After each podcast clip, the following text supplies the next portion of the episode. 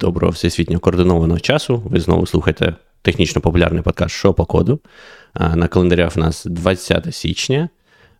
І сьогодні хлопці пояснюватимуть мені, чому just-in-time компілятори називаються just-in-time компіляторами, а не on-demand компіляторами.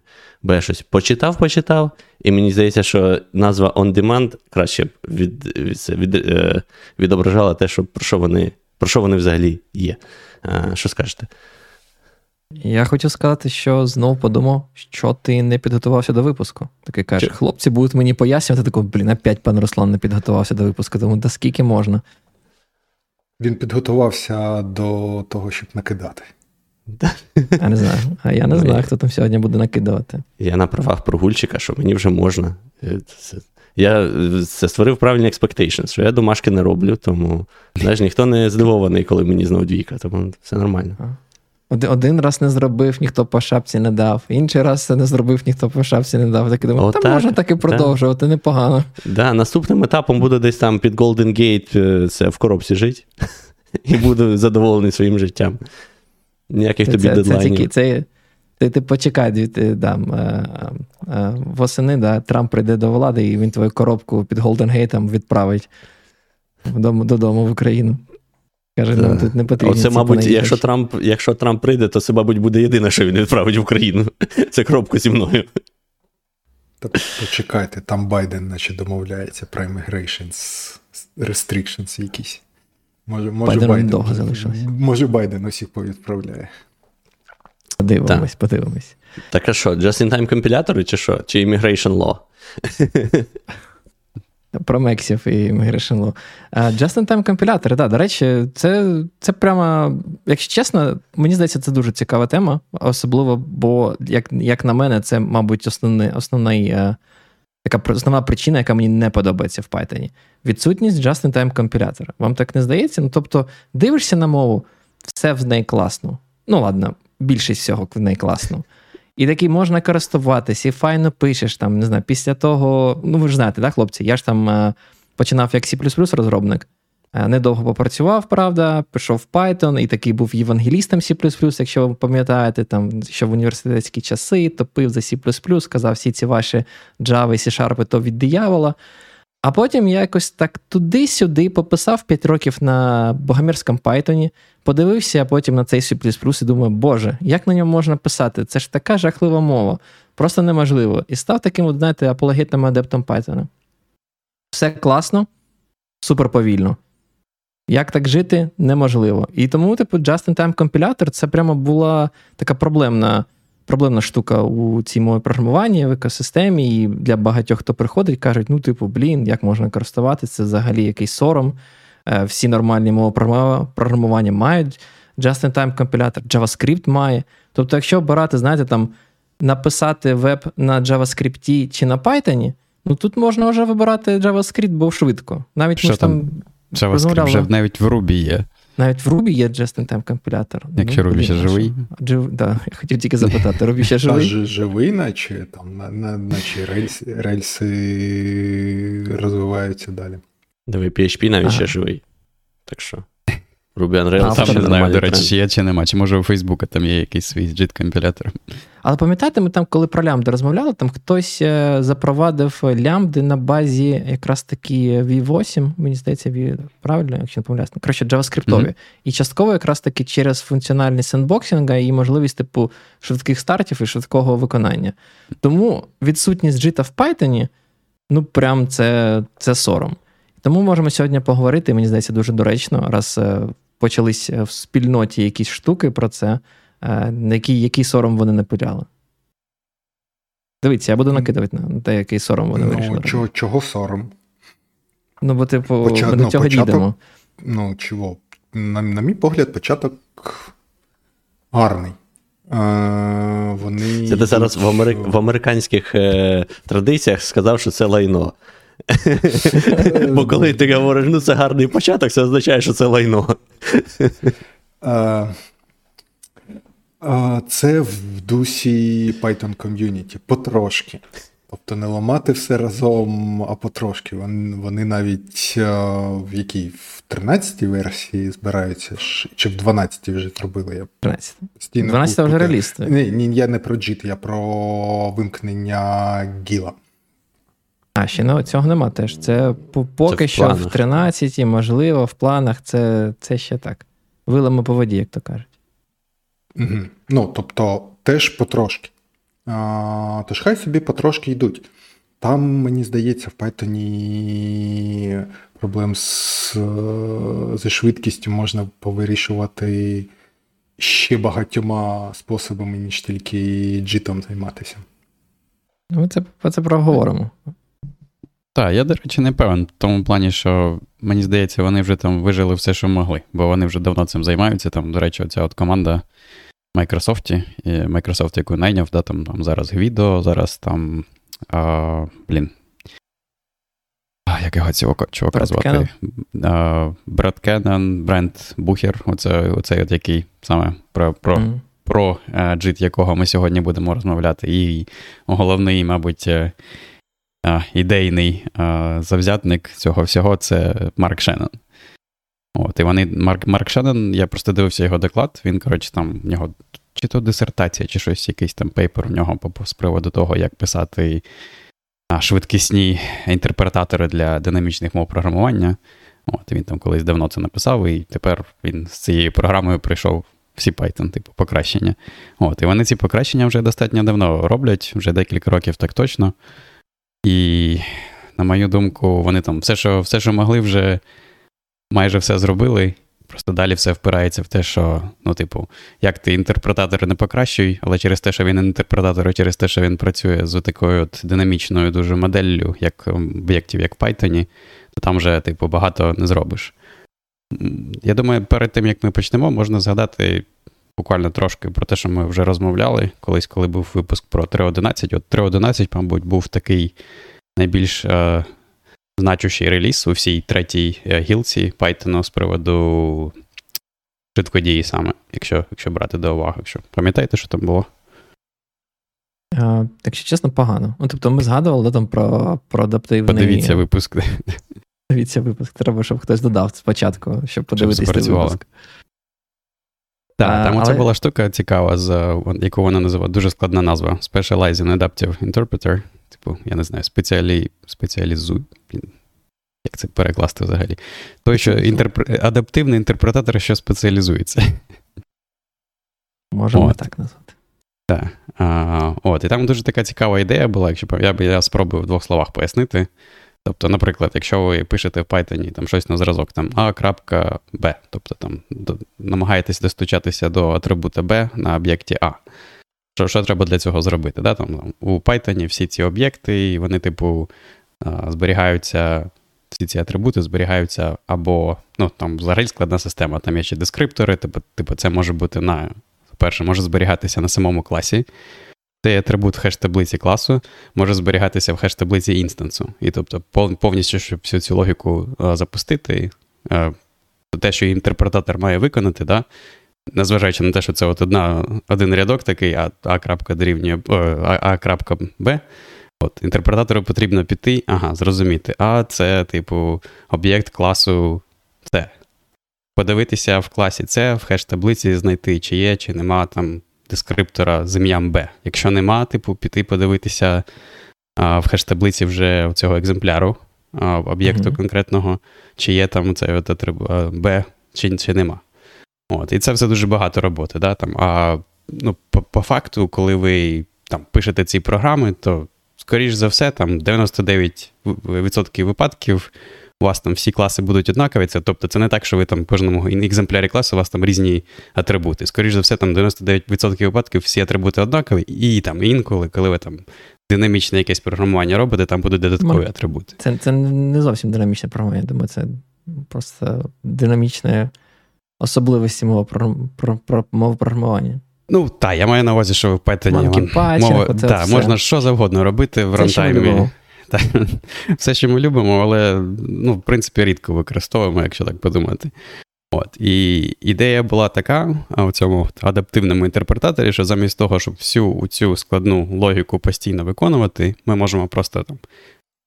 Якщо там виконується певну кількість разів а, там, оця от функція, де ми це написали, цей рядок А.Б, наприклад. І кожен раз у нас однаковий там оцей от А, це кожен раз екземпляр одного і того ж класу, наприклад, і кожен раз в ньому там нема а, цього дескриптора, наприклад, в самому класі, ми можемо запам'ятати це. І замість того, щоб робити ці два пошука в хеш-таблиці, ми можемо зробити просто ми можемо запам'ятати, ага, типу, атрибут B зберігається в цьому от місці в словнику, бо словник для кожного екземпляра класу буде виглядати однаково. Ну, точніше, він може виглядати не однаково, і тому нам потрібно зробити дві речі. Нам потрібно перевірити, чи це все той самий клас, чи це все е, такий же самий е, словник. Якщо словник такий же самий, ми можемо, вже не виконуючи пошук в таблиці. Просто, ми можемо просто по, а, типу, запам'ятати, де саме зберігався, по якому відступу в словнику, і просто по такому відступу в тому масиві вибрати. Та, і ти, там, пан Ігор зазначив, що звучить як кеш, і дійсно вся ця от інформація вона зберігається типу, в кеші байткоду з додатковими перевірками, чи попередню мову ще виконується чи ні. Якщо вони не Слухай. виконуються, то ми повертаємось до цього повільного, а, типу, а, звичайного диспатчу. Тобто, починаючи з Python 3.11, можна більше, як це можна починати стукати всім по руках, хто імпортують, е, знаєш, типу, не кінцеві там класи чи функції, або зберігає методи, щоб не робити ці всі мікрооптимізації. Так, так. Бачив людей, які типу роблять в Python імпорт е, не модулю, а конкретні типу класи, там і функції кажуть, ну, типу, ну так швидше буде, не буде зайвого лукапу, так же ж нам треба лукап робити постійно, а так так не буде. Тепер можна офіційно бити по руках і казати, Python достатньо швидкий, щоб це схавати і зробити не так повільно, як як збиралось. Ну так, воно все одно повільно, але не так повільно. Е, а воно повільно, ну да, ми можемо, до речі, потім перейти. Чому воно, саме воно, воно не стає повільнішим через те, що ти не не викликаєш кінцевий Робиш лукап. Так, так. так. Ну, до речі, це ж кешування, таке кешування, воно приблизно так само, на мій погляд, виглядає зараз і в тому ж компіляторі, які в 3.13 е, пропонують. Тобто, просто маючи кусок коду, вони його один раз із байткоду перероблюють в статичний код, який буде виконуватись просто без додаткових перевірок, і кожен раз його запускають. Я думаю, нам треба собі... спочатку пояснити, так. як саме це виконується, бо так може бути важко зрозуміти. Ми скидували статтю, в принципі, але. Тебе да. Пос... посилання можемо за... закинути в чат також. Скинути, да.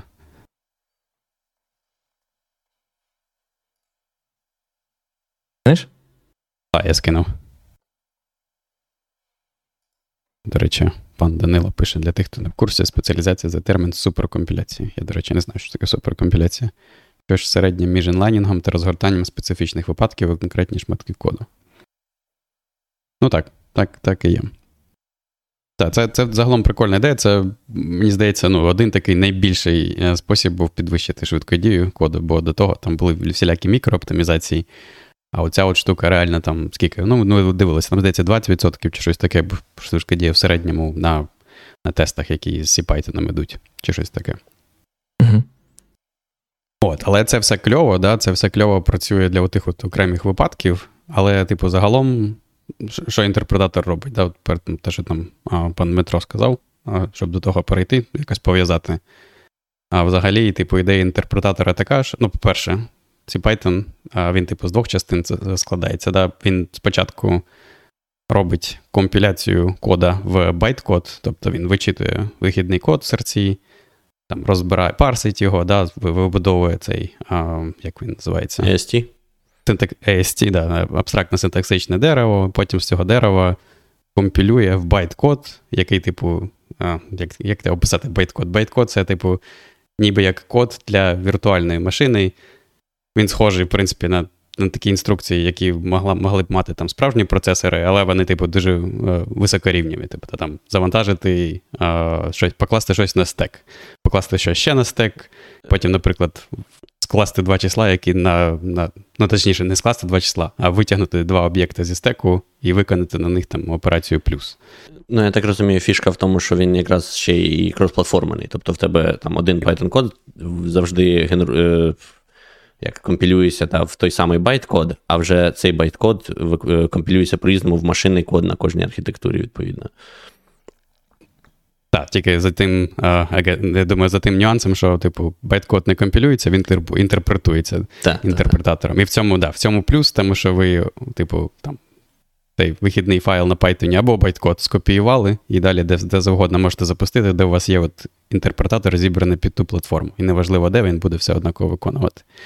От, і, і що інтерпретатор... може, типу, багато е, багато реально машинних інструкцій прятати під собою. Тобто так. це не обов'язково повинна бути якась така низькорівнева операція по типу е, додати там два цілих е, числа. Це може бути там щось таке більш складне, яке там взагалі Виклик функції сотні. або пошук там доступ, доступ по атрибуту. Той, той, про який ми казали, наприклад, доступ по атрибуту це взагалі дуже складно, як ми казали. Да? Там Треба подивитися в різних місцях, запустити дескриптор, якщо він є. Це там на тисячі рядків коду. Мабуть, якщо все там скласти докупи. А, от, Але в, там, в термінах байткоду це от одна лише інструкція. От, І те, що інтерпретатор, по суті, робить, там, всередині інтерпретатору, там найголовніша його частина це така, це такий великий цикл, який, по суті, просто проходить. А, як це? По по всім інструкціям, типу, вичитати наступну інструкцію. Далі є такий величезний switch, і там порівнюються значення коду інструкції з кожним значенням switch у, і там для такої інструкції виконати такий-то код, для такої інструкції такий-то код, потім збільшити цей от, а, називається Program Counter, PC, Program Counter на одиницю, і типу вичитати наступну інструкцію і так далі. От, І таким чином повністю все виконується. І далі не, там, необхідно реалізувати для кожної з цієї байткод інструкції якусь певну логіку, і потім просто постійно цей цикл працює. Да? Тому числі там може викликати інші функції, які точно так же будуть інтерпретуватися, і там рекурсивно це все може відбуватися. От. Саме так. І чому повільно? Да? Повільно, тому що оця от логіка інтерпретації Кожен раз, коли ми переходимо на наступну інструкцію, нам ну, мало того, що нам потрібно виконати той код, який відповідає цій інструкції, нам постійно потрібно всю цю логіку інструкцій, постійно потрібно в цьому свічі банально там порівнювати да, там, з цими операціями за е, кодом операцій, знайти, де саме те місце, там з сотні їх, там, чи я не знаю, до речі, скільки, я думаю, там вже більше, там, мабуть, трошки більше сотні їх зараз, тих байткодів, знайти, який саме треба виконувати. І е, от цікаво, до речі, там пан Ігор знайшов прикольний е, розсилку, лист від автора, здається, Лоджит, да? можна скинути також. Мені сподобалось, бо бо там от оцей от е, чувак він дуже прикольно пояснює, чому компіляторам C, наприклад, складно оптимізувати оцей от код. Ну, якщо в двох словах, то оця от, оцей от головний цикл, да, його проблема в тому, що ми ніколи не знаємо, на яку наступну інструкцію ми перейдемо. Бо, типу, ймовірність ну, однакова. Да, Там компілятор не може наперед знати, які більш вирогідні, ніж інші. От, І тому він не може там оптимально алокувати регістри. І все інше. І там, ну просто там інструкції в правильному і, порядку. Та, і не тільки це, типу, бо мені здається, там був ще такий цікавий момент, пов'язаний з тим, що навіть одна одна там байкод інструкція, в принципі, може мати декілька шляхів виконання. Там може бути якийсь там базовий швидкий шлях, і може бути якийсь більш повільний, типу, шлях. Але насправді навіть більше. Там, Це я так просто привів е, для прикладу швидкий повільний. Типу, насправді дуже часто все там буду упаруватись навіть там до того мати як один швидкий шлях, і там десяток е, дуже повільних. Якщо це цей цикл е, інтерпретатора по факту розкритий, як як пан Роман зазначив, для всіх е, байткод цих opcode ів, яких називають, або байткод інструкцій, і всіх, типу, швидкі шляхи, повільні шляхи, то просто компілятори C сходять з розуму, вони не розуміють, як йому генерувати код, які там, типу, будуть використовуватись. Наступні там зміни, які там параметри краще тримати в регістрах, які параметри краще тримати в пам'яті. І через саме через це е, ну, код, виходить, ну, виконується дуже не сильно ефективно, так би мовити. І саме тому цей автор LuaJIT, він, до речі, цей саме от е, сам LuaJIT, мені здається, на C написаний. Але е, ось цей типу байткод інструкція, який який типу ну, dispatching байткод інструкції, він написав на асемблері, щоб щоб чітко контролювати, що зберігати. Тобто він там навіть робить так, щоб всі швидкі шляхи інлайнілись, щоб всі параметри необхідні для швидких шляхів зберігалися завжди обов'язково в регістрах, а не там десь в пам'яті треба було завантажувати. Тобто він заточив якраз таки під все це під швидкий шлях, бо в принципі. Так розумію, розрахунок на те, що швидкий шлях виконується в більшості випадках. Їх насправді швидкі шляхи, мабуть, я додаю до того, що там в 90% випадків ви попадаєте в цей Е, швидкий, е, швидкий, навіть не знаю, як сказати цей е, українською мовою. Швидкий кейс, швидкий шлях. Ну, кейс це випадок, так. Шлях. У мене тепер асоціація шлях це як за кордон виїжджати. Це шлях. То Швидку гілку. Швидка гілка. О, точно, дякую, пане Дмитро. Гілка. Так, швидку гілку код. Повертаючись, пане Роман, на чому вас перебив? А, Та ні, все норм. Я думаю, просто ми хотіли на початку зазначити, в чому проблема наразі, та, от з такою з такою моделлю інтерпретатора. Тобто, і те, що, мабуть, я намагався сказати, те, що все, що могли, типу, з неї вже все вижили, всі соки, мені мені здається. От, І далі, типу, дуже складно це якось оптимізувати.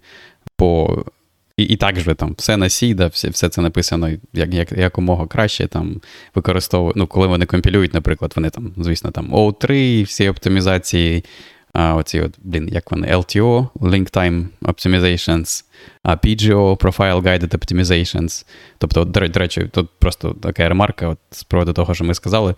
PGO, якщо ви не використовували ніколи, то це така типу штука, коли ви можете скомпілювати свій бінар потім запустити його з спеціальною інструментацією.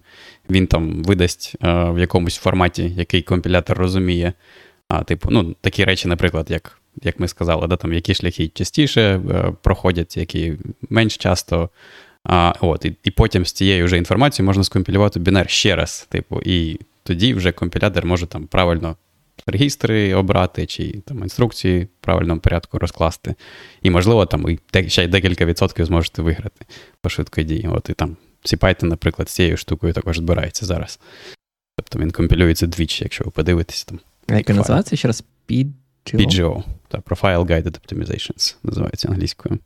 От, Але але це все одно, це все коротше, про ці там відсотки. Да? Тобто це не так, що ви там запустили цю штуку, і у вас там одразу все супер швидко, як е, там, як в е, сказати в Расті, всі плюс плюс. Давайте будемо всі плюс плюс казати. Ні, ми, ми тут не любимо всі плюс плюс, давайте казати всі, як всі. Швидко, як всі. Окей. От. І загально, ну, це, це не те, що там проблема унікальна для Python, да? тобто всі динамічні мови так, з такою ж проблемою стикаються. Тобто, в, в якийсь момент Є просто ліміт, до якого ці інтерпретатори доходять, і далі ви вже не можете це робити інтерпретаторами, треба робити це чимось іншим. От чимось іншим, це те, про що ми сьогодні будемо говорити. Ця от а, штука називається типу JIT-компілятор. Як ми вже зазначили на початку, JIT дуже ну, якась дивна назва, just in time замість on demand, а, але вживана. Причому мені знається, мені ще дуже видається дивним, що інколи пишуть просто JIT, навіть навіть без компілятор. І тоді взагалі немає сенсу. Just in time і just in time що. Ну, ну ти просто, поняв, просто just in time. Походу, да, походу, так і є. От, І це щось середнє між інтерпретацією і, а, як вона називається, ahead of time компіляція, чи звичайна компіляція, коли ми там з вихідного коду перетворюємо одразу на машинний код наперед. Я б не сказав би, що це саме середнє. Я б знаєш, я б, мабуть, сказав би, що JIT-компілятор це більше як оптимізація, яка доступна для е, інтерпретуємих мов е, програмування. Тобто, да, там, як ми зазначили, класично, ви запускаєте ваш там інтерпретатор, там Python, Node, там щось ще. А, це ваш, там, Ваша мова компілюється в якісь там байткоди, і далі вони, як те, що називається віртуальна машина, інтерпретуємо. Це кожен байткод, шаг крок за кроком. І відповідно з JIT-компілятором ми можемо, як основна ідея, це певні частки цієї програми, або може навіть гіпотетично, я не бачу причин, чому навіть всю програму скомпілювати все ж таки в машинний код е, і виконувати саме цей машинний код. Але ідея в тому, що ви не компілюєте це. Як пан Роман зазначив, ahead of time. Тобто це не як C або раз, де ви скомпілювали там бінарник під е, не знаю, під ем, x86, там по під під ARM, під якийсь ще там CPU, який там може існувати. Вам не треба зробити там десяток компіляцій, все як все як ці джавісти кажуть. Компілював раз, запустив всюди. Ось так, типу, мабуть, це типу обіцянка цього JIT-компілятора в деякому сенсі. Ми написали програму раз, запускаєте інтерпретатор, інтерпретатором, де хочете, а реально при старті у вас може бути е, зроблена компіляція в те в реально в машині інструкції, які треба виконувати. Це, це, це така ідея just-in-time компіляції. Може, тому just-in-time? Що ти стартанув і такий встиг, встиг до старту скомпілювати. А якщо не встиг, воно ж буде... час. А якщо не встиг, то інтерпретуєш. воно ж буде доволі довго компілювати. Можна ж відкомпілювати щось, що тобі не треба. Наприклад, якщо Це тобі треба. будуть компілюватись усі твої бібліотеки і пекеджі, які ти заімпортив, е- умовно там NumPy Pandas, е, якщо відкомпілювати, ну, їх там не, не відкомпілюєш, воно на сі, ну, щось там, не знаю. Е- що у нас велике на. Так, якийсь фреймворк, Django. Почати компілювати, і то воно в тебе може там 2-3-5 хвилин компілювати, поки усі гілки відкомпілює.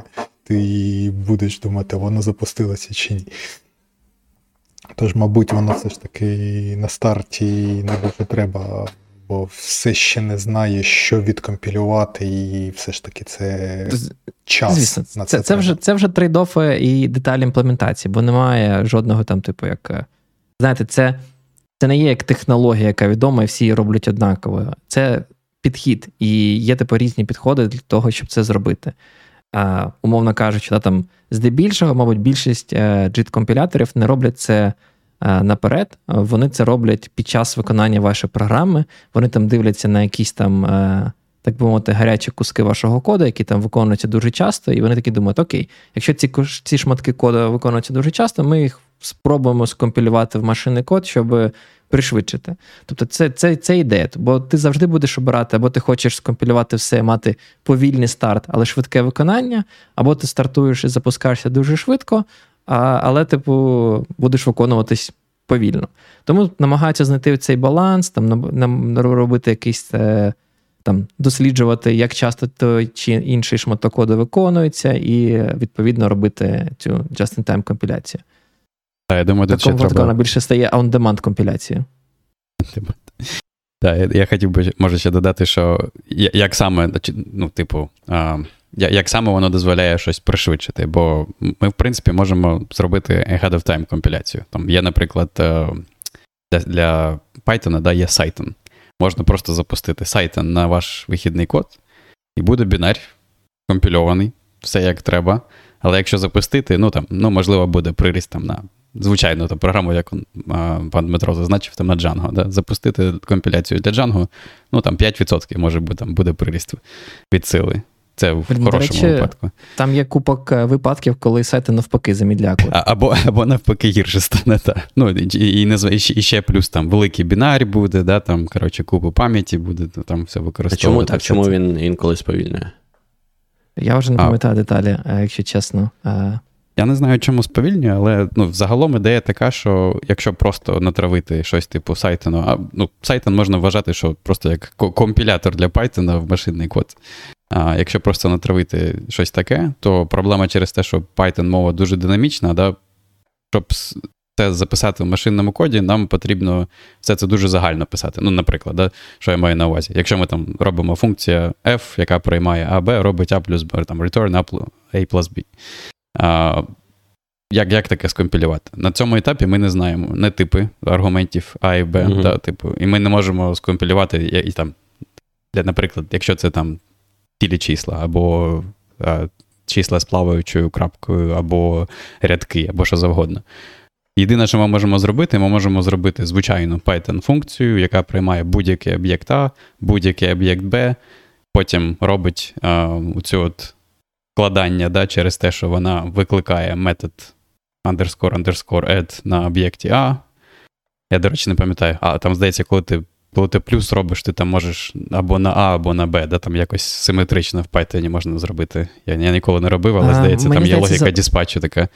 Так, там є, типу, як я можу помилятися, але там була така дивна логіка, як на мене, що вона не є е, стабільною. Типу, якщо це примітивні типи, так інтеджер, е, строка, там float, то воно має менший пріоритет, якщо це ти будеш а. там складати чи порівнювати з, з з, твоїм власним об'єктом, який ти написав. В такому так. випадку буде той об'єкт але, Але ж але ж в Python ж сильна типізація, тому, по ідеї, ми могли б типу, вивести, що ми там отримуємо, в яких випадках. Ні? Вона сильна, маємо... але лише в, на етапі виконання. Ну, вона сильна типізація, mm. але типи ти знаєш на етапі виконання. І от в цьому якраз плюс джиту, те, що коли ми виконаємо цей код, да, там, то, як ми вже казали, там, типу, 99% випадків, скоріш за все, ти запускаєш цю функцію там, з аргументами там, цілі числа, наприклад. Mm. Якщо ти там в пандесі якомусь використовуєш як якийсь фільтр чи агрегацію. А, от, І коли ти вже виконав цей код, ти знаєш, що там, скоріш за все, там буде цілі числа. Е, це JIT-компілятор, він вже має змогу типу, створити спеціалізовану версію цієї функції, яка буде, типу, якщо б ти написав вручну таку функцію на C, яка приймає там два числа int, да, там робить цю операцію. А, от, І от це якби да, типу дві речі. Е, буде мати доступ до о, цього от, до конкретних або значень, або типів значень. Якщо ти знаєш або те, або те, можна робити типу два різних види оптимізації. Для типів можна використовувати просто звичайні машинні інструкції і вбудовані типу типи, які розуміє процесор. А для конкретних значень це буде щось типу, як ми до того говорили про адаптивний інтерпретатор, коли ми, наприклад, знаємо, що це все таки все, так, все той же клас. то Нам не потрібно, наприклад, знову в ньому шукати, де там знаходиться атрибут B. Ми завжди можемо просто зробити відступ. Як би ми робили відступ, якщо б ти робиш там доступ до до атрибута в структурі C. От, І такі речі JIT-компілятор зможе зробити, на відміну від Titan, наприклад. Угу. Але не знаю, я все одно щось мені здається.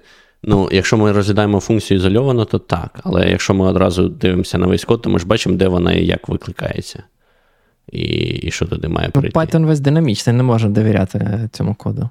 Там да, вхід тобі може приходити звідки, да, там, типу, це може бути бібліотека, там ти mm. пишеш Pandas, наприклад, да, вхід тобі хтось хтось дає, не ти сам mm. його визначаєш. Okay. Так, це це, це складно. Типу, Cython такі оптимізації не робить, Cython дозволяє тобі мати в них в них superset, вони його називають, такий собі Python з додатковими типізаціями. Статичною типізацією. Так, ти можеш мати цю статичну типізацію, тоді буде якраз е, от, там спеціалізація і там певні пришвидшення. Тобто можна буде пришвидшити код. Але це вже не буде Python, це вже буде Python, по факту. Да? Там інша мова програмування. Ти не зможеш взяти і запустити на чомусь іншому. Давайте рухатися, то якось ми прям прям супер повільно стартанули. Тут розповідати нема чого, і багато чого можна поговорити і повкидувати. А ми ще не перейшли навіть до пояснення цього джиту, який вирішили все ж таки додати в Python 3.13. Правильно? Я ж нічого не плутаю. Ну, планується, я так розумію. Планується, ще не, так. Ще Але вони ще не додали. Да, Pull request тільки на review. Е, його там, типу, за submit или. І моє розуміння, що більшість, типу, корозробників все ж таки думають про те, що його треба прийняти. І е, в цій статті, да, там, який Ентоні Шоу, так е, розумію, він там Python contributor, я не знаю, чи є він core розробником, чи не є core розробником. Він там в цій статті пояснює за саме за цей е, підхід до JIT компіляції, яку Е, обрали всі Python. І цей підхід називається Copy and Patch. JIT-компіляція. І вона, типу, в деякому аспекті, якщо чесно, е, ну, як на мене, цікава. Ну, Мабуть, не стільки цікава, або вона дуже проста в своїй імплементації. Я коли прочитав про це, подумав: ну, блін, це якийсь. Е, це ну, чіт, це обман, це це не є джит. Я б навіть не додумався це назвати як таковим джитом в деякому аспекті. Хоча, мабуть, по факту воно і є.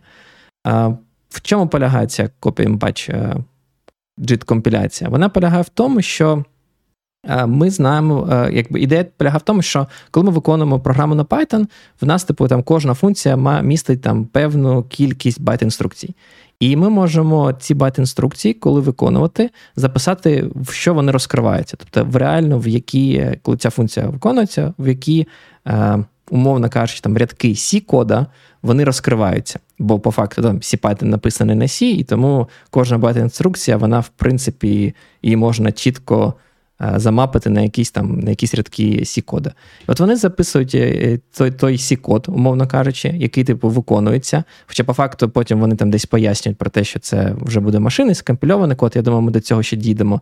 А, Вони записують ці інструкції, які виконуються реально для цієї байт-код інструкції. І е, їх декілька. Тобто ми там виконуємо функцію, у вас там перша байт-код інструкція виконалась, потім інша, потім третя, потім четверта. І для такого запуску функції у нас є типу, по факту такий трейс того, що реально виконувалось, і вони хочуть ці трейси десь там кешувати, зберігати, щоб якщо повторно було виконано, е, там викликали цю функцію, наступний раз нам не треба було. Е, проходитись через е, оцей типу цикл е, класичний для інтерпретатора і виконувати кожну байт-інструкцію окремо, а вони змогли, типу, вже розкрити да, там, функцію, яка вже розкрита з цих всіх байт-кодів в реально машинний код, виконати шаг за шагом. В принципі, це і полягає в цій copy and але це те, що я розповів, це, мабуть, тільки відповідає першій частині копі. Тобто ми копіюємо кожну частину байт-кода, в якийсь такий умовний template для цієї функції. А чому називається patch? Це те, що функція може викликатися з різними аргументами. І ідея полягає в тому, що коли ви викликаєте там з різними аргументами, у вас тільки маленькі шматочки ці, цих е, е, реальних інструкцій буде мінятися. Там Десь аргумент помінявся, там десь ще щось тощо. І пропозиція в тому, що Після того, як ми згенерували для цієї функції оцей машинний код без байт, е, без байт-коду інструкції, без цього циклу, ми можемо просто пропачити і поміняти реально інструкції там, машинного коду, там саме їх е, аргументи. Тобто таким собі патчингом. Тобто, тому вона називається copy and patch. Спочатку вибудовуємо один раз, потім при кожному виклику підсовуємо реально в машинний код е, необхідні аргументи. І ось тут, типу, цей, цю, цю, цю цей підхід вони вибрали там з багатьох причин. Але, ну, якщо чесно, типу, зараз про це поговоримо, ну мені здається, це це якийсь чіт. Я коли прочитав про це, так думав, блін, ну це, це ж це ж фігня, це не джит. І якщо чесно, ми ми до цього дійдемо, я таки думаю, ну тут же ж, мабуть, не буде приросту. Я потім в кінці прочитав, що таке сказав, ну да, там, типу, якась фігню виграли. І ви, ви, ви не так ставитесь? Ну, тобто для мене це сором. Вам так не здається? Вам не соромно за Python і за ком'юніті? Ну, слухай, яке визначення JIT у? Ну, то, по-перше, е, там мені сподобалось, як автор цієї статті пише, що в принципі, якщо так подумати, то Python вже там заміняє вхідний код на байт-код. Типу, компілює, компілює. В рантаймі, в рантаймі. То це вже JIT-компілятор, типу. Але типу каже, що зазвичай, якщо ти спитаєш людину на вулиці, да, то вона тобі скаже, що треба, щоб це був машинний код, а не байт-код. І тому Будь-яка людина з вулиці. Окей, будь-яка людина там з конференції в Сан-Франциско, да, десь з вулиці. Скаже, що машинний код. І тепер тепер такий, да, там C-Python спільнота така може казати: машинний код, машинний код компілює, компілює, значить, JIT є. Все, типу, галочка, знаєш, тепер не можуть ці всі гейтери Сі Python кричати: в Python немає JIT компілятора там, да. Тепер ти такий, дивіться, є. Здобули. Здобули. А, Давайте поговоримо про чому вони вибрали саме цей підхід. В чому, типу, перевага цього copy and patch JIT? Хтось хоче розказати? У мене тут насправді вони виписані трохи трохи є. Але може хтось. Починаємо, понакидаємо. Мені здавалося, якийсь був е, дивний шум. Я не знаю, як там е, в стрімі було, але фоново е, трохи захватились від дими. А, да, Мабуть, основний момент, да, там, чому вони обрали цю, це цей цей підхід це декілька речей. По-перше, блін, ну, по-перше, мабуть, основний це це те, що не треба робити. Ну, Мабуть, це вже буде про деталі компіляції, але в принципі це доволі таки просто заімплементувати. Е, дуже просто. Знову ж таки, цей підход буде дуже схожим на те кешування, про яке пан Роман робив е, ліричний відступ на початку. Що ми, типу, виконуємо функцію, ми, типу, знаємо точно, е, які інструкції мапяться на який машинний код. Ми просто це все там десь. Умовно кажучи, в глобальні мапінги десь там зберігли, і все. Там Наступний раз, коли ця функція буде виконуватись, ми просто використаємо те, що ми вже згенерували, і перевикористали. Інший момент, е, вони написали про те, що е, зробити, так би мовити, справжній JIT це прямо прямо дуже складно е, з точки зору, що вам потрібен реальний цей процес компіляції. Тобто вам повинно знати навіть не байткод. Вони кажуть, зазвичай, типу, повноцінний JIT, він, типу, його можна умовно поділити на два етапи. Перший етап це ваш байткод інструкції, повинні бути скомпільовані в IL, вони це IL називаються, да, там, Intermediate Language чи якось так. Тобто в IL в такий intermediate language. Це, в принципі, іншого роду байткод, такий більш низькорівневий, який так чи інакше, в принципі, дуже схожий на асемблер, але є таким собі асемблером, який не прив'язаний до конкретного CPU. Такий собі абстрактний generic асемблер, який, в принципі, можна його розкрити буде і в ARM, і в x86, і в інші CPU-процесори. І вже, типу, після того, як JIT-компілятор скомпілює ваш ваш байткод інструкції в цей IL, е, є типу інша стадія JIT-компілятора, яка буде по факту цей IL конвертувати саме в машинний код, який відповідає вашому е, вашому CPU. І е, як Ентоні пише, е, реалізовувати такий підхід це ну, дуже важко, і вони дуже не хотіли CPython, в CPython привозити якийсь там. Не знаю, компілятор, умовно кажучи, C чи ILA. Це ну, дуже великий обсяг роботи. І він каже, що навіщо нам це робити, якщо є от такий чудовий copy and patch JIT, який можна додати, і ніхто не буде жалітися. Я, от, до речі, коли вже в другий раз прочитав статтю, тільки тоді зрозумів. Бо що, що, що для цього підходу їм навіть не потрібно мати жодного компілятора, типу там LLVM або будь-якого іншого, як залежність о, під час виконання. Тобто вони використовують LLVM, але вони його використовують на час, е, під час зборки CPython. І під час зборки CPython вони, типу, компілю... ну, вони підготовлюють е, цей от машинний код для кожної байт-код інструкцій, десь зберігають як бібліотеку. І цю бібліотеку просто лінкують з бінарем CPython, і потім CPython з цієї бібліотеки просто вигрібає необхідні машинні інструкції і ці от template и функцій е, записує.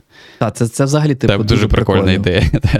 дуже, ніби, ну, Це дуже схоже на те, як працює лінкер. Да? Типу, ви окремо компілюєте там всі функції, ну, окей, повністю файли, да, там об'єктні, і потім з об'єктних файлів ви створюєте кінцевий бінар. От так само тепер працює CPython з цими от функціями. Тобто під час зборки, умовно кажучи, ті Пробач, Я хотів... саме, ми, та, ми, та, саме. Мені здається, що вони заново зробили і придумали історію з е, прогріванням кешу для чого завгодно. Просто з, з, з, на початку всього зробили все, що треба, а далі просто лінкуйте, що тобі все що завгодно. А, я хотів просто ще додати про це, те, що да, цей етап зборки виконання це дуже цікаве. Получається, через те, що в вашому оригінальному інтерпретаторі е, це великий цикл, який е, проходить по байт-коду, і такий великий switch switch case блок, який кожну е, байт-код інструкцію мапить на якийсь там певний шматочок коду. Через те, що нам все це відомо, ми можемо да, ці декілька строк по факту згенерувати в машинний код тієї платформи, під яку ви компілюєте зараз CPython. Тобто, по факту, CPython, який буде виконуватись, він не буде мати в собі там, не знаю, якийсь JIT, який про дуже багато платформ знає. Він, в принципі, не потрібен якийсь там компілятор, який на, на там, в пам'яті щось буде. Тобто, всі ці вже блоки для кожної байткод інструкції, вони вже, вже, вже типу, як хардкодяться і вшиваються під час компіляції. Це прямо, якщо чесно, механізм зрозумілий, він простий, але коли сказав про сором, да, типу, чому чому мій наїзд, типу, і чому мені це не подобається? Те, що це не зовсім JIT в тому сенсі, що ну, що ми по факту виграємо, коли це робимо? Ми виграємо на тому, що ми не робимо, не виконуємо цей цикл з байткод інструкціями. Більше нічого. Але якщо подивитися, скільки там тих того коду ви виконуєте порівняно там, не знаю, з усім, з усім іншим. Дуже мало це. Ну, скільки там? Ну, буде там асемблер згенерується на, я думаю, просто там три три інструкції, там чотири інструкції на на кожен там, типу, байткод dispatcher. Ну, як на мене, це не так, щоб супер багато для більшості застосунків. Ну, там написано, що Тому такий результат. 2, 2, 9, від 2 до 9% прискорення. А, То навіть на... менше, ніж спеціалізований інтерпретатор був в 3.11. Скільки там було в спеціалізованому інтерпретаторі? А я зараз подивлюсь. Мені здається, коли ми з вами обговорювали, там щось 20 було чи щось таке. Там 20, тут 9, так? Потрошку, потрошку. Потрошку. Копієчка до копієчки. О, І... окей, я, я подивився, було написано від 10 до 60%. Ну, а тут ще до 10. Ну, так от по чуть-чуть в тебе лямбда функції будуть швидше виконувати. Та не 10. Та не 10. 5%. До речі, мені дуже цікаво. Е, я, на, жаль, не встиг е, на цьому тижні е, викачати цю бранчу, скомпілювати, подивитися, скільки це дасть там на якомусь моєму прикладі. Але я думаю, що дуже погано. І це, знаєте, типу, от мої, в мене є такі зламані очікування від цього. Бо, типу, коли я думав про джит, я такий думав, блін, я хочу, щоб я міг, не знаю рахувати факторіал швидко, як на Сі або як на Расті. Типу, я напишу цю програму, яка рахує мені факторіал на Python. Навіть з цим джитом це буде супер і супер повільно. Просто ну я впевнений, я ще не пробував, але я впевнений, що це буде супер повільно. І це мене, мабуть, трохи підводить до наступної штуки, яку ми яку ми можемо теж проговорити. Це до цього альтернативного інтерпретатора Python, який називається PyPy, який теж містить JIT. Але якщо ви цьому PyPy дасте от CPU інтенсів про застосунок, написаний на Python, він його дуже швидко порахує. Там швидкість, е, ну, в принципі, дорівнює Node.js. Я там, типу, знову ж таки. Написав тестову Який програму. сором порівнювати з Node.js. Node.js там все класно. Так, Там все класно. Е, Насправді, це JavaScript просто гавнячий, а Node.js нормальний. Ем, що я хотів сказати? А, те, що я написав програму, яка рахує просто факторіал. Е, там не пам'ятаю, які там параметри видав, але просто для порівняння. CPython мені там, типу, вирахував для того е, числа там щось типу за 15 секунд. PyPy за півтори секунди. І Node.js таку саму альтернативну програму вирахував за півтори секунди. І от коли я чую слово JIT, я от в мене, знаєте, як картинка є така, типу, я хочу, щоб факторіал рахувався не 15 секунд, а півтора секунди. І, і, типу, тому в мене такі є, ну, не знаю, е, зламані очікування. Я ти я розчарований. Просто ти просто кешуєш факторіал для всіх потрібних тобі чисел, і він тебе буде рахуватись теж дуже швидко. Перед стартом, да, буде дуже повільний старт. Ми вирахуємо всі факторіали. Саме так. А потім все буде на, дуже швидко. І приріст на, е, швидкодії буде теж там 10% в середньому. Найчастіше вживані факторіали. Подивимось, які найчастіші факторіали люди рахують е, е, там в інтернеті, да, там, і зробимо передрахування цих факторіалів. Саме так. А, То, хлопці, чому такий повільний цей? У вас є, є ідея? Чому такий повільний джит вийшов? Ну, Чому? Тому що якщо його порівнювати з тим же PayPal, наприклад, мені в PayPal сподобалась ідея того, що вони там від. Ну, в них ж там все своє, AirPython, йопта. А і там в них е, ідея в тому, щоб відмовитися від стеку. Як такого, як на мене, це доволі гарно пришвидшує, тому що ти можеш, е, умовно кажучи, мати безлімітний рекурсивний визов функцій, і в тебе не так, ну, на хіп, як на мене, менше витрачається ресурсів, ніж на той же стек. Плюс там типізація. Вони перевіряють типи і гарно працюють з типами. А в тому, що придумали зараз в 3.13, там все ж залишається так само, як було. Якщо в тебе інти треба скласти, то ти підеш, подивишся, чи це інт, а чи є в ньому underscore, underscore add, а, і засунеш, то це буде ще один визов функцій. Тож просто кешування скомпільованого коду, який буде визиватися замість байт-коду. Тому просто... Мені здається, ти трохи про інше, правда. Тут, перше, ти ж сказав про Stackless, це типу режим роботи CPython, о, CPython, PyPy, де він вміє дійсно коротше, робити оці от функції. Я, до речі, не знаю, ніколи не використовував.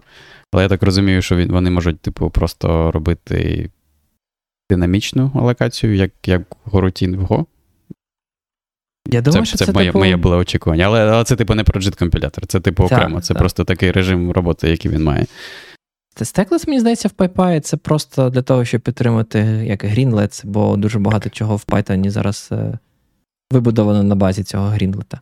Але це інший момент, це це абсолютно право. Це якраз тому саме тому і повільність і залишається. Бо по факту всі ті сі абстракції, які існують е, сьогодні в Сі там динамічне виведення, ну не виведення типів, а перевірку типів, розуміння, куди нам треба, в який метод. Е, викликати для того, щоб там додати дві змінні, воно все залишається. І саме це є повільністю, бо немає жодного етапу е, оптимізації того, що ми типу скомпілювали. І, мабуть, коли там я я це теж зрозумів, що коли я там вкладався в розуміння, типу, що таке JIT, для мене це типу було от компіляція. А я дуже часто, в принципі, ну, поєдную в голові, там, що компіляція це не просто машинний код, це ще і оптимізація того, що ти скомпілював, тощо. І тому в мене були такі, знаєте, зламані е, е, очікування. І е, якщо там говорити саме про PyPy, е, я, до речі, знаходив дуже прикольну, ну як умовно прикольну статтю е, про PyPy, де вони розказують е, це такий paper, я зараз кину його в, в наш чатик, е, про tracing tracing JIT, який вони використовують.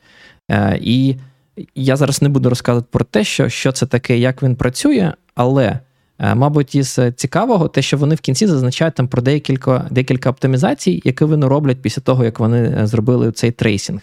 І там одна з е, цих типу оптимізацій це називається allocation removal. Тобто в Python через те, що типу все абсолютно динамічно, всі ці об'єкти, які ви там будете десь там в циклі створювати, вони завжди там десь е, робиться якийсь там умовний малок, видається вам там пам'ять, ви там щось зберігаєте на heap і, там потім деалокуєте тощо. Тобто дуже багато викликів до.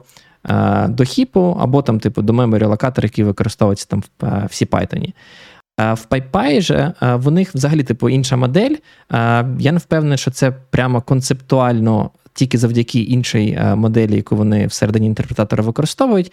Але концептуально, після того, як вони зробили цей умовний tracing, де вони пройшлись по для вашої функції, згенерували цей трейс, типу, що де як виконувалось, і які інструкції виконувались, в них є типу інший етап цих оптимізацій. Один, Одна з цих оптимізацій, вони там дивляться, якщо. Е, там, типу, у вас змінні там в циклі створюються постійно, то вони можуть зробити так, що для цієї змінної там пам'ять буде виділена тільки один раз, умовно кажучи. Ви ви не будемо в циклі циклі постійно там його віддавати, забирати. І інша оптимізація у них була також там про фрейм, фрейм-об'єкти, де, е, якщо не помиляюсь, там теж цікавий аспект що якщо ваші змінні або там інші об'єкти не виходять за цикл, тобто вони ніяк типу не не вилітають, вони можуть піти далі і заоптимізувати там і умовний е, там інтеджер, який є таким боксет, е, так би мовити, об'єктом, тобто таким.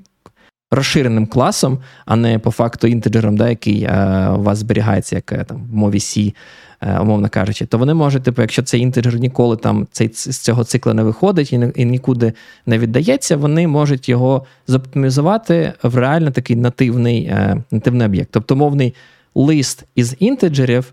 Там у випадку PyPy може в ітогі по того перетворитися в реальний такий сішний масив з реальними інтеджерами замість там структур, да, там, і показчиків, і оцих от боксет врапер об'єктів, які існують там всі Python, кожен раз, коли ви працюєте там з інтеджерами і іншими примітивними типами. Там, до речі, автор, в принципі, пише, намагаючись оправдатися і пояснити тобі, чому чому так, чому такий маленький приріст е, ем, як це, швидкодії, і чому таке маленьке по факту частину всього покриває це що в великому open source проєкті щоб зміна була прийнята, вона має бути доволі типу, компактною, простою і щось незначно, але покращувати. І що це насправді такий лише е, як наріжний камінь, як він каже, перша зміна, перший етап на розвитку just-in-time компілятора в Python, і що далі, далі буде краще, далі буде більше, але поки що так. І це дає, типу, як. Е, спосіб далі розвивати е, розвивати в цьому напрямку. Тому бачиш, все, все буде. А мені от цікаво, до речі, чи буде краще. В тому плані, що вам не видається, що це якийсь типу. Термінальний випадок у тому сенсі, що ми беремо і копіюємо вже машинний код, і на цьому машинному коді ми вже не можемо робити оптимізації далі. Типу, ми його просто скопіювали, як скомпільований, як він є. У нас нема навіть компі... ну, у нас немає ні компілятора, ані якоїсь сутності, над якою ми можемо ці операції там оптимізації проводити, як типу там абстрактно синтаксичне да. дерево. Що буде означати да, там для да, якась, ми не можемо мати AST, бо зазвичай оптимізація робляться на якомусь abstract syntax tree, да, там, типу, які, ну, чи IL, там, типу, ну, мовно кажучи, щось, що ну, типу, проміжний ми етап більше якийсь, проміжний так. етап, який ми, з яким ми більше маємо контексту, що і як там пов'язано один з одним, і е, типу, як що виконується. А тут просто це вже ну, машині інструкції. Ти з ними особливо не зробиш нічого.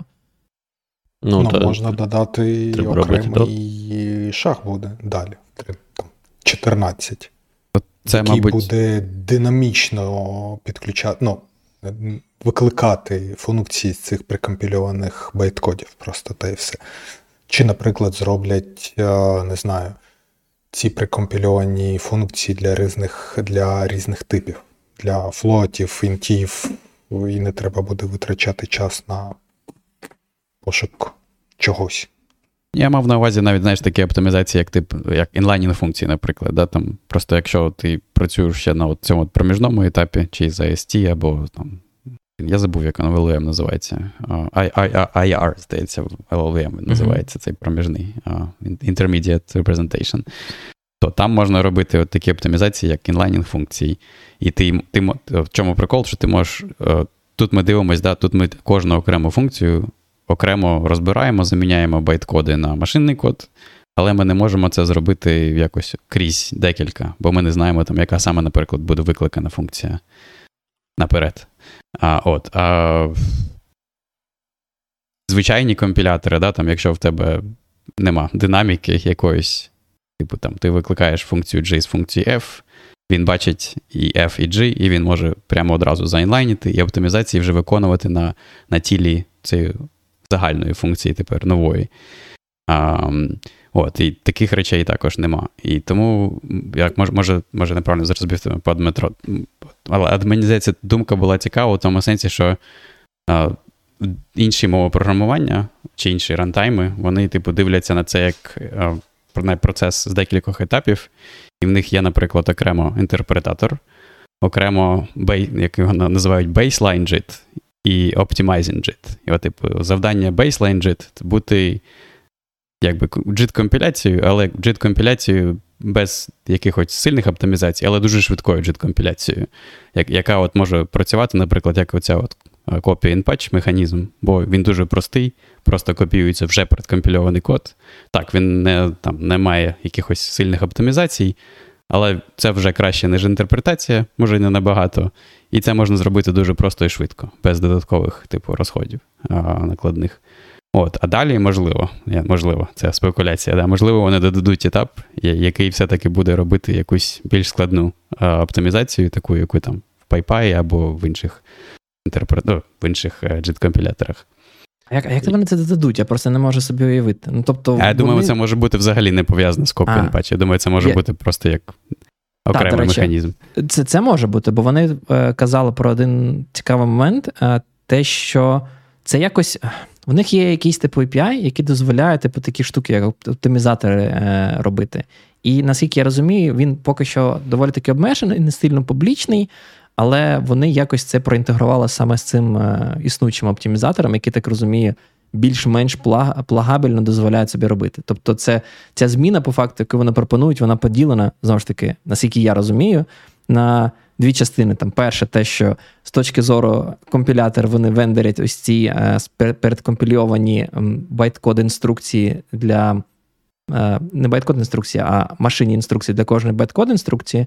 І інший це вже більш типу на рівні Python, Вони так дозволяють, я так розумію, якось проінтегрувати, щоб певні функції відтрасировувалися, потім, типу, кліпалися в цей, типу, як template, і потім використовувалися. І, і типу, наскільки я розумію, цей механізм, який вони додали, вони більш-менш, типу, є такими загальними, і їх можна використовувати там потім для іншої оптимізації і для альтернативних версій оптимізації. Навіть більше, наскільки я розумію, був такий проект колись Piston чи Python, навіть не знаю, як його правильно вимовляти. І е, перед тим, як зробити форк, це там, мені здається, зараз це є форком е, CPython, там 3.10 чи щось таке, там з певними теж JIT-оптимізаціями. І перед тим, як зробити форк, вони намагалися використовувати цей, до речі, публічний е, публічний PIC Python для оптимізації. А потім, типу, вони ще сказали: о, блін, він якийсь дуже лімітований, е, нам це не дозволяє зробити те, що ми хочемо, і ми зробимо форк. Але продовжимо типу, працювати з апстрімом для того, щоб типу, всі наші ідеї, які які ми маємо, щоб їх можна було так чи інакше зробити саме як розширення для Python, а не як типу форк Python, щоб можна було простіше ці екстеншени, типу, як встановлювати, збирати і виконувати. Я, до речі, лише зараз помітив, що стаття е, про tracing JIT компілятора, яку ти скидав, знаходиться на державному сайті Бразилії. GovBr. Вибач, що знайшов? Нічого, просто трошки дивує. Чекаємо, коли на Gov.ua будуть е, схожі статті.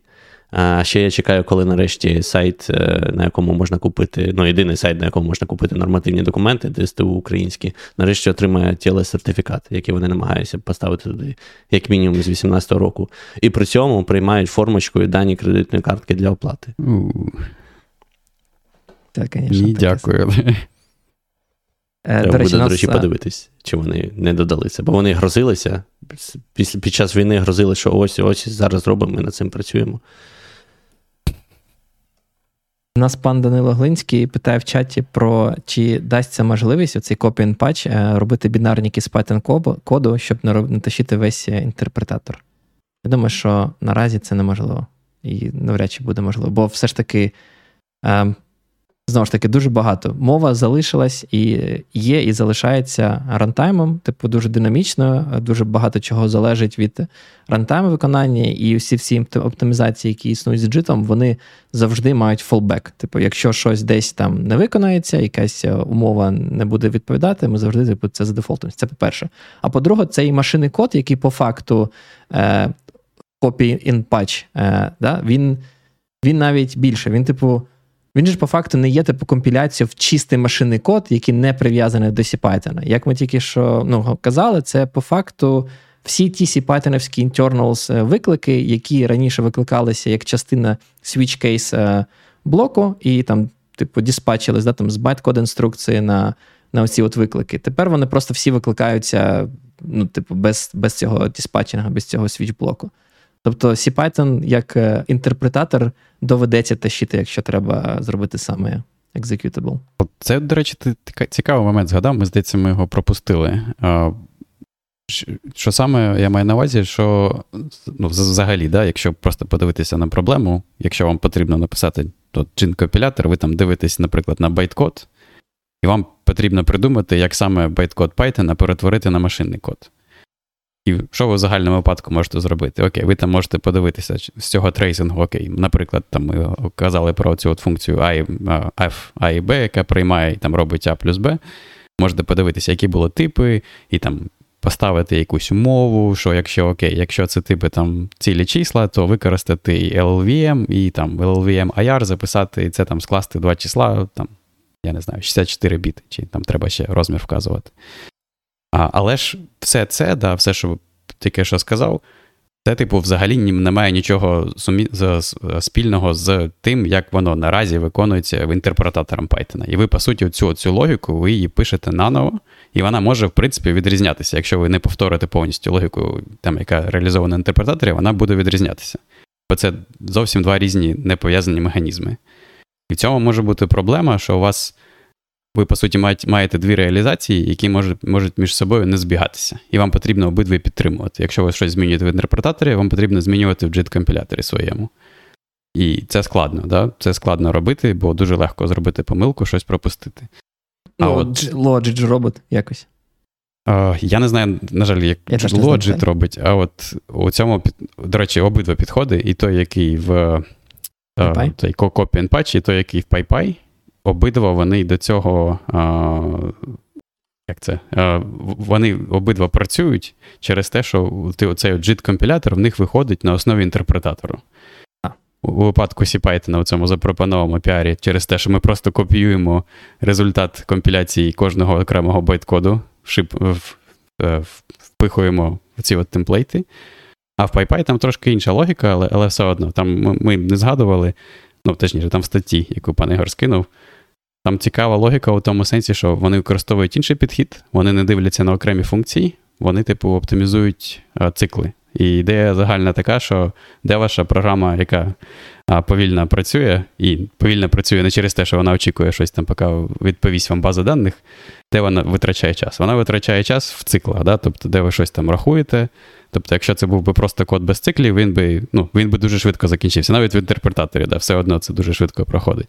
Тобто, єдина можливість десь зависнути це цикл. Типу, от. Ідея така, що вони знаходять гарячі цикли, далі вони включають трейсинг для цих циклів, дивляться на кожну операцію, яка виконувалась, і потім вони можуть якось це а, перетворювати на машинний код. І от як саме, це там цікава ідея, а, можемо спробувати в двох словах пояснити.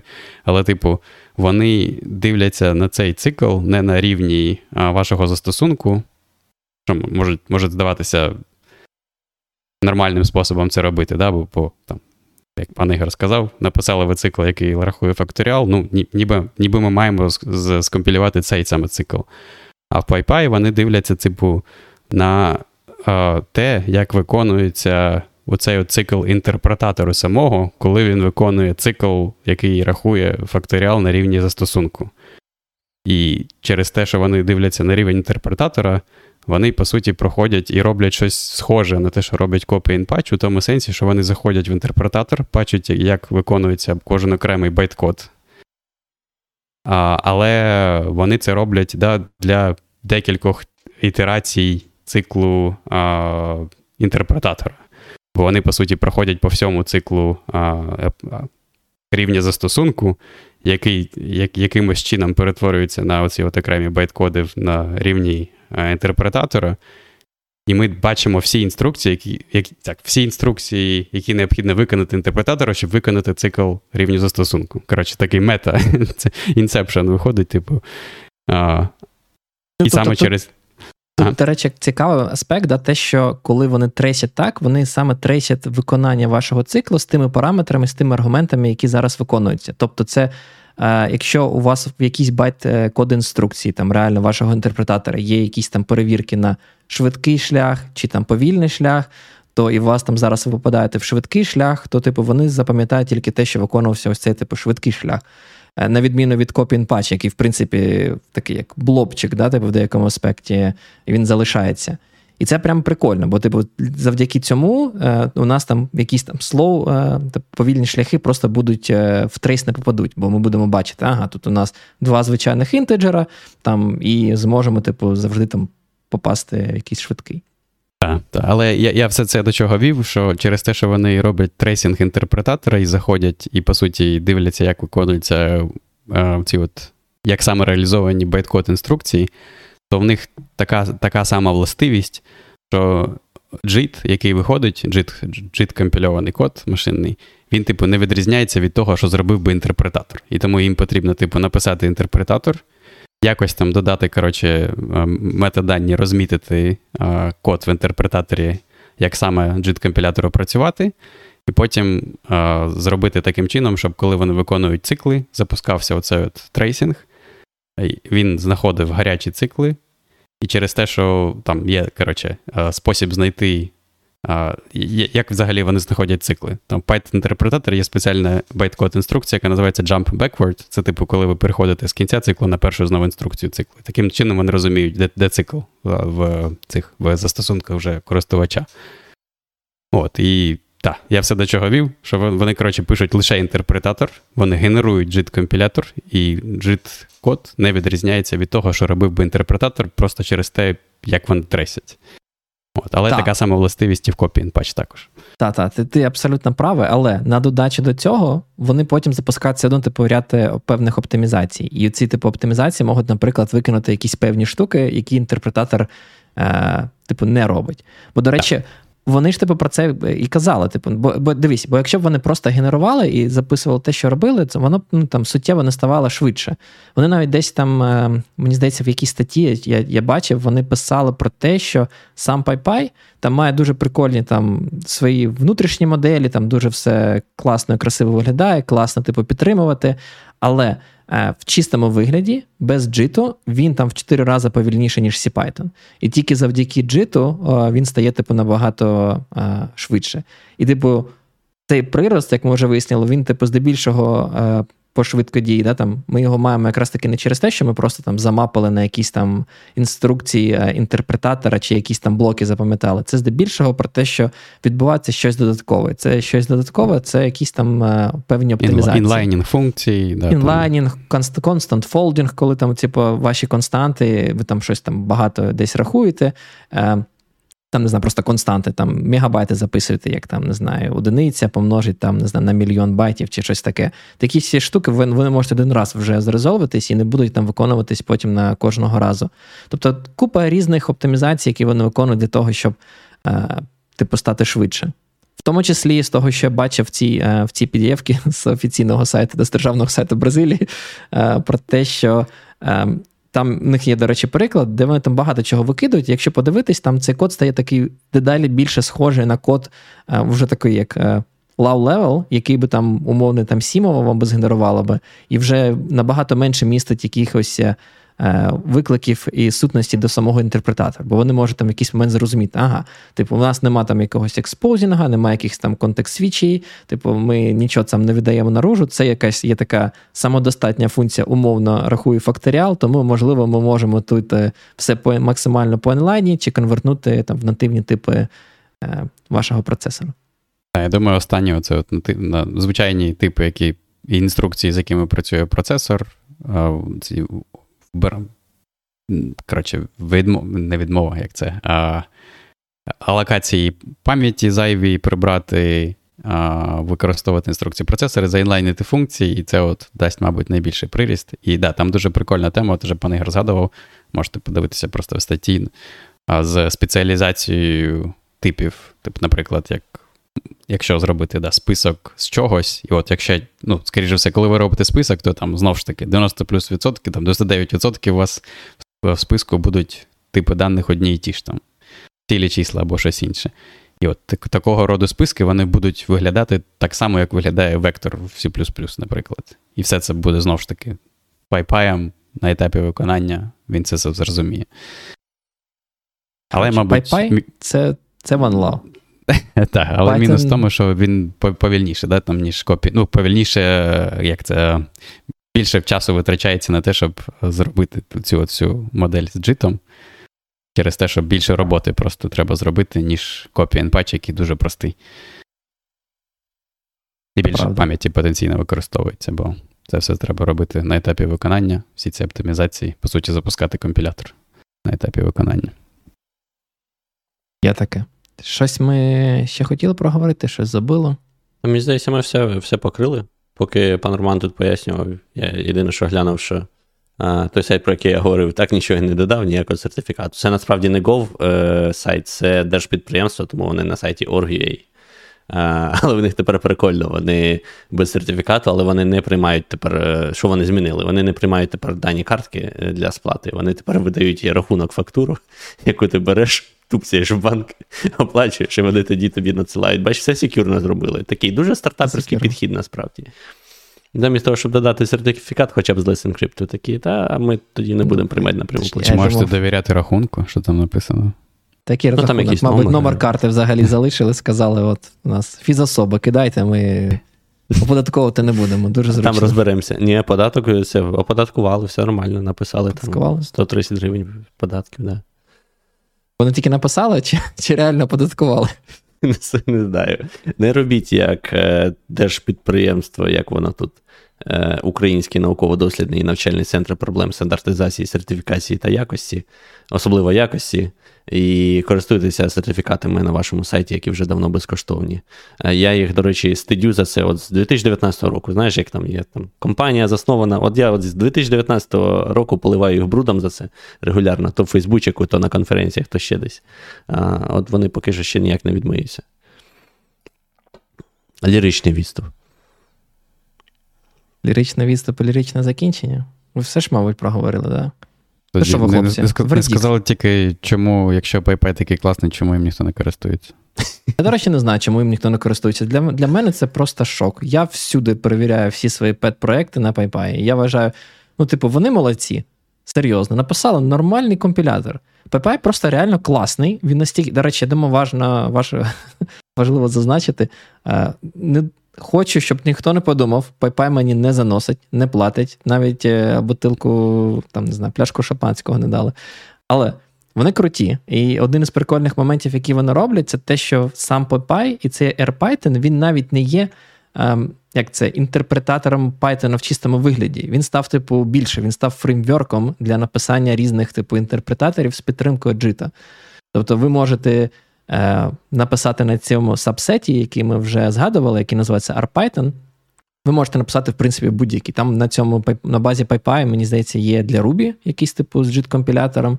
А, І для якихось інших а, теж мов програмування є. Там вже типу їх штуки 4 чи 5 цих різних мов на базі PyPy, як фреймворк. Тому це це прям дуже прикольно. Ну і взагалі, типу, прикиньте, вам не треба сидіти там в GDB, коли ви розробляєте там якийсь е, богомерзький C. Ви можете писати компілятор там, чи інтерпретатор для вашого мову програмування і використовувати нормальний Python для того, щоб дивитися, інтроспектувати. Бо навіть PyPy його можна запустити навіть C-Python до виконання. Буде все повільно, Е, але оцей типу AirPython, його може типу самим C-Python запускати, там не знаю, дебажити, дивитися, що як де виконується, робити купу речей е, в рантаймі. Ну, це прям суперзручно, як на мене. Вам не здається? Ну, якби я був би розробником компіляторів і інтерпретаторів, я би просто би, не знаю, залип би. Я думаю, там основна проблема, як завжди, з усіма цими альтернативними реалізаціями, те, що вони, типу, не повністю реалізують CPython API для оцих от розширень. І тому ви не можете Треба просто. просто розширення мати, так. Ну так. Ви, ви не можете просто взяти ідея. і запустити NumPy або Pandas, або щось. А. Ну, типу, та. Ну, серйозно, це це реальна проблема. Мені здається, найгірше, що а, коли CPython придумав, це типу дати цей публічний CPython API для розширень. Це, типу, породило саме vendor-specific uh, extension, які тільки для цієї імплементації. Вони, Причому вони ж не є частиною мови. Типу, вони не є частиною специфікації. Це просто публічний інтерфейс самого CPython. Там той механізм, який рекомендують PyPy це, типу, бібліотека, яка називається CFFI, або, блін, я забув, як така ж для C. Але а, ви, типу, можете. Коротше, воно воно робить. Ви працюєте е, з якимось c кодом, чи е, там Rust-кодом, чи C кодом, точно так, би ви працювали з будь-якою іншою бібліотекою, яка взагалі не пов'язана з Python. І ви її можете викликати з Python через такий от Foreign Function Interface. CFFA. Так. І До якщо речі, ви зробите таким чином, тоді воно не прив'язано до C-Python. До речі, я тут зараз трошки експерименти проводив. Мене там треба було дещо порахувати по роботі. І з PyPy вийшло 100, 130 секунд, а з Python 440 щось в тебе PyPy Не факторіал, Діма. Да, не факторіал. Там, там не факторіал, там генерація рандомних даних, е, серіалізація в JSON, там купа всього, всякого оверхеду, але. То все серіалізація в JSON. Факторіал рахується в 10 разів швидше. Е, Скоріше за все, якщо я там якийсь OR-JSON е, поставлю, там буде все ще швидше. OR-JSON? Що це таке? Так.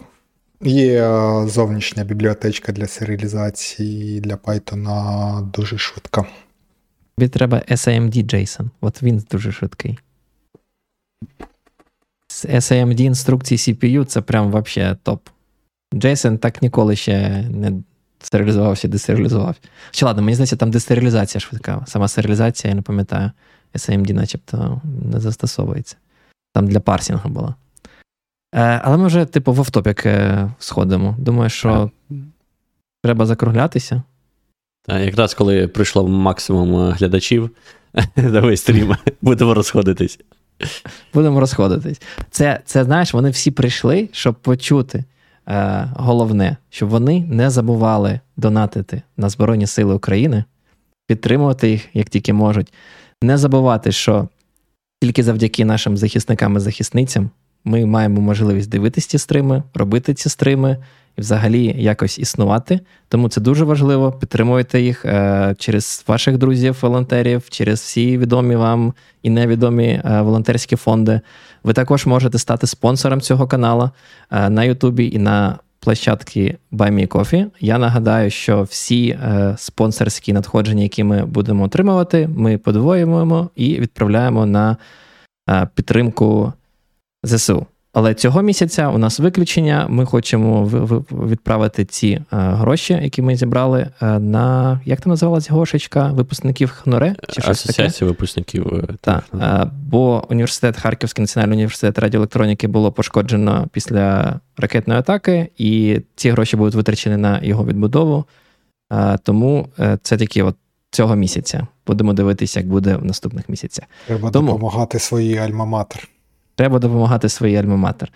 А Якщо ви хочете, щоб ми допомагали і вашій альма-матер, яка постраждала, то пишіть обов'язково нам, ми розглянемо різні варіанти. А, Дякую, що були з нами. Підписуйтесь на цей YouTube канал, залишайте коментар. До речі, напишіть, чи було б вам цікаво підписуватись і стати спонсором цього каналу в Монобанки, бо ми розглядаємо можливість відкрити спонсорські підписки в Монобанці. І підписуйтесь на наш телеграм-канал, де ми трошечки підзакинули, але я обіцяю повернутися, постати різні різні штуки, там різні статті, різні матеріали, різні цікаву інформацію, яку ми знаходимо в інтернеті. До нових зустрічей. Бувайте. Па-па.